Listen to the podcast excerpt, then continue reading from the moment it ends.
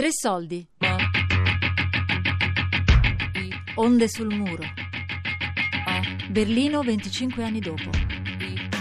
Di Giulia Nucci.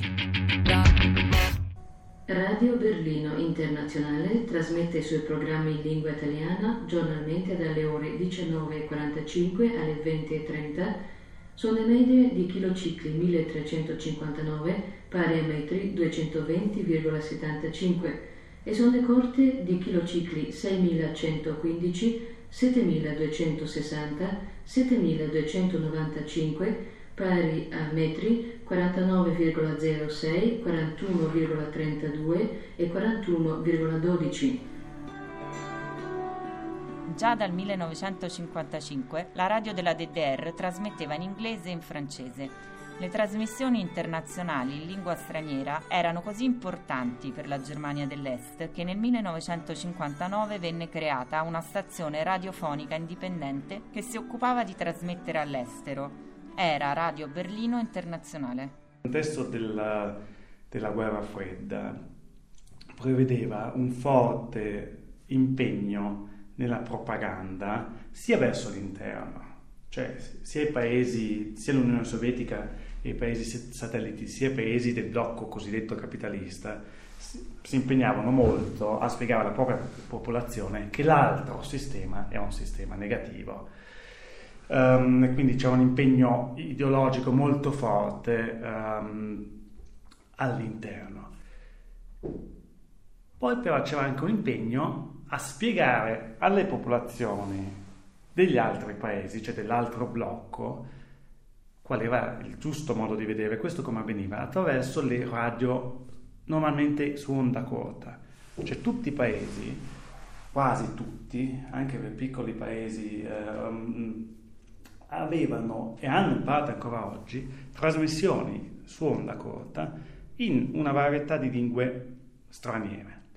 The, the big conflict in our work for me and for Helma also and for, for many of RBN, not for all, but il grande conflitto per noi giornalisti di Radio Berlino Internazionale e di altre stazioni radio era tra la realtà della vita e la propaganda che dovevamo per forza fare.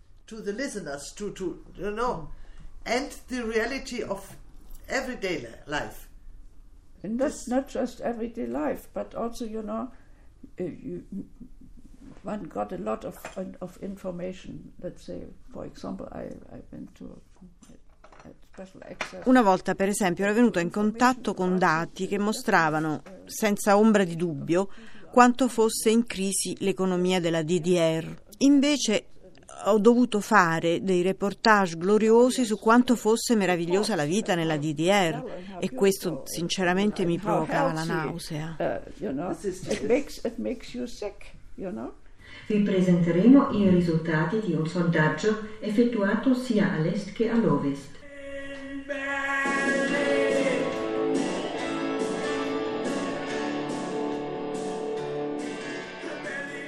In questi giorni abbiamo saputo i risultati del primo sondaggio di opinione organizzato tra i berlinesi dell'est e dell'ovest per sapere cosa ne pensano gli uni degli altri e quali sono le cose che stanno loro a cuore. I berlinesi dell'ovest provano simpatia per i bei paesaggi dell'est, per gli amabili abitanti orientali, per gli edifici sfarzosi. Mettono tra gli aspetti negativi le pessime condizioni delle case, i magazzini e i negozi semivuoti. Il 52% degli intervistati ha comunque una visione fondamentalmente positiva degli altri. Per quanto possa apparire strano, i berlinesi delle due parti, dopo anni di separazione forzata, esprimono giudizi di valore quasi identici. Vivere in pace, questa aspirazione occupa in assoluto il primo posto nella lista dei desideri della gente da una parte e dall'altra e le posizioni seguenti sono a loro volta identiche. Vivere in un ambiente pulito e incontaminato, potersi occupare della propria salute, non essere isolati, ottenere sufficienti informazioni, godere di buone possibilità di riposo, avere riserve finanziarie. Le posizioni sono invece molto diverse per quel che riguarda due aspetti importanti dell'esistenza, come il lavoro e la vita con i bambini. A Berlino Est l'occupazione è in settima posizione tra le cose importanti, mentre a Ovest è in sedicesima. e tra i berlinesi dell'Est la vita con i bambini è in ottava posizione mentre è solo in diciottesima tra i cittadini occidentali. Indichiamo anche che i rapporti sessuali non figurano tra le dieci cose più importanti né all'est né all'ovest. Questo aspetto figura in dodicesima posizione qui da noi, mentre a Berlino Ovest è quattordicesimo. Ed ecco ora un risultato che è dovuto al primo congresso tedesco di sessuologia. I tedeschi dell'est amano due volte di più che i loro fratelli e sorelle dell'ovest. Vedremo se l'unità tedesca si ripercuoterà anche in questo campo sulla loro vita.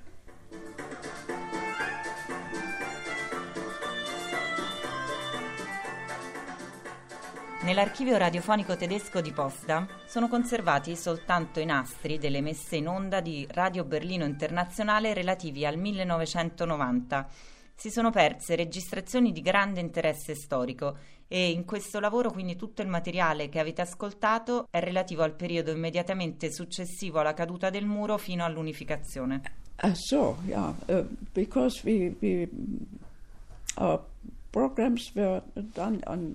le trasmissioni erano registrate su nastri che nella DDR erano veramente molto cari, molto costosi. Non ne potevamo comprare abbastanza e perciò per registrare le nuove puntate dovevamo per forza usare vecchi nastri cancellando programmi precedenti. Purtroppo così abbiamo perso molte cose interessanti. Many things uh, which would be of interest were lost, you know.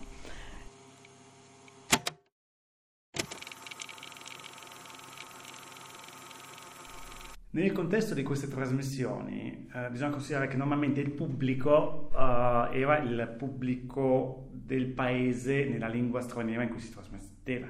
Si ha però uh, nel contesto delle migrazioni internazionali alcuni effetti di, uh, interessanti per, per i quali i redattori che lavoravano nelle radio cosiddette comuniste si accorgono che tra gli ascoltatori un gruppo molto importante sono gli immigrati nei paesi um, dell'Europa occidentale che sentono molto volentieri, trasm- sentivano molto volentieri le trasmissioni de- internazionali perché non riuscivano a sentire quelle... Ehm, la, la, RAI, per esempio, non si sentiva o si sentiva molto poco in Germania occidentale, mentre invece Radio Praga o altre trasmissioni ehm, dell'Europa orientale erano ben recepibili.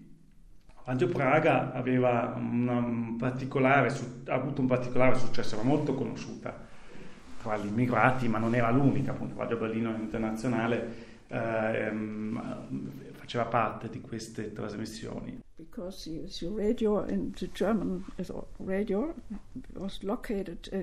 Le radio in Germania erano tutte collocate ad ovest. Quando iniziò la guerra fredda, la Germania dell'Est decise di avere delle radio nel proprio territorio.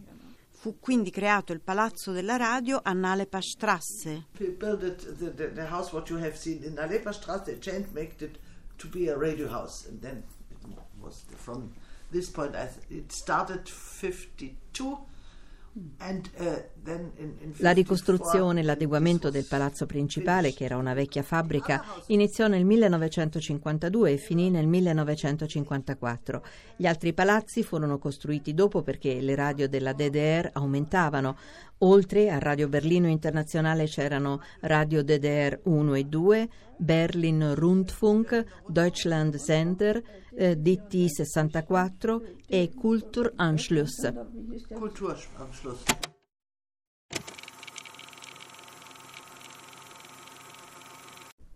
In GDR, 97% of the women worked nella DDR il 97% delle donne lavorava, un po' perché ce n'era bisogno, un po' per dare loro le stesse possibilità e gli stessi diritti degli uomini.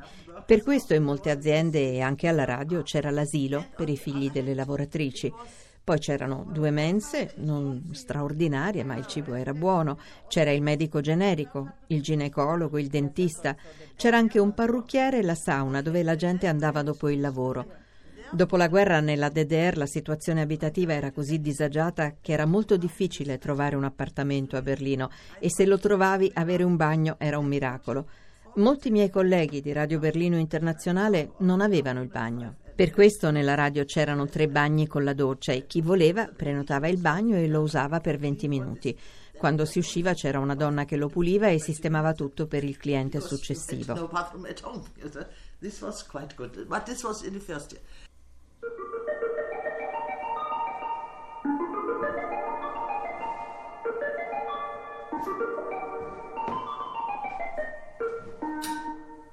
Siete in ascolto di Radio Berlino Internazionale. Nelle notizie che avete appena ascoltato vi abbiamo informato anche sugli ultimi sviluppi del conflitto che dalla scorsa notte oppone Iraq e Kuwait. Vi è dedicato il seguente breve commento. L'analisi grafologica di un manoscritto di un uomo politico arabo effettuata dal controspionaggio israeliano ha appurato Quest'uomo è impulsivo oltre ogni limite. Il suo umore tende a mutamenti improvvisi ed è pronto a prendere decisioni estreme e a metterle in pratica. Il manoscritto evidenzia un'indole violenta.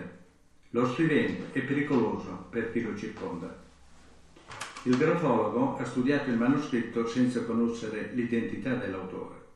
Lo scritto oggetto di questo esame è del presidente iracheno Saddam Hussein. Qui parla Radio Berlino Internazionale.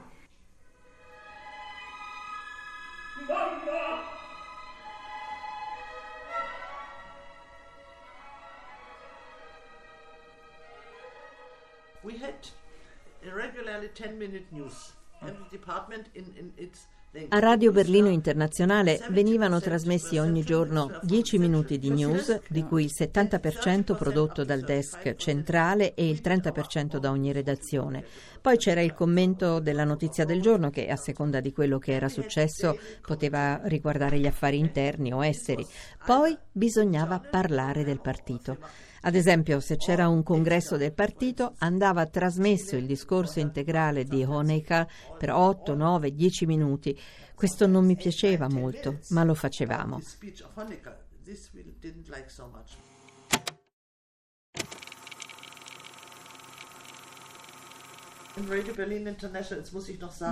A Radio Berlino Internazionale, dopo i cambiamenti... Eh sì, abbiamo fatto la rivoluzione. Sì, è esattamente così. Abbiamo scritto e trasmesso un comunicato in cui chiedevamo scusa per non aver sempre detto la verità. Oggi penso che questo è stato un gesto veramente positivo da parte nostra.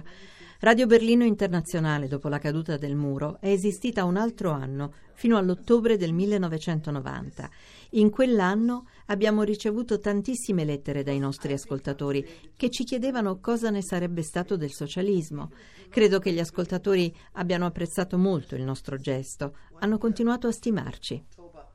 Ecco un esempio, la televisione della DDR dava notizie politiche e non la guardava quasi nessuno. Da un giorno all'altro lo share è cresciuto in modo impressionante. La gente ha iniziato a guardare la TV della DDR. È stato formidabile. Per le redazioni che si occupavano di politica interna nelle radio e nelle televisioni, poter mostrare che sapevano fare il loro lavoro, che conoscevano le regole del mestiere e che con la libertà potevano metterle in pratica, è stato molto importante.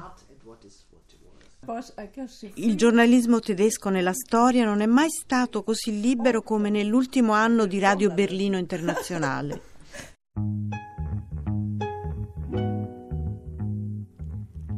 Tre soldi. Onde sul muro. Berlino, 25 anni dopo. Di Giulia Nucci.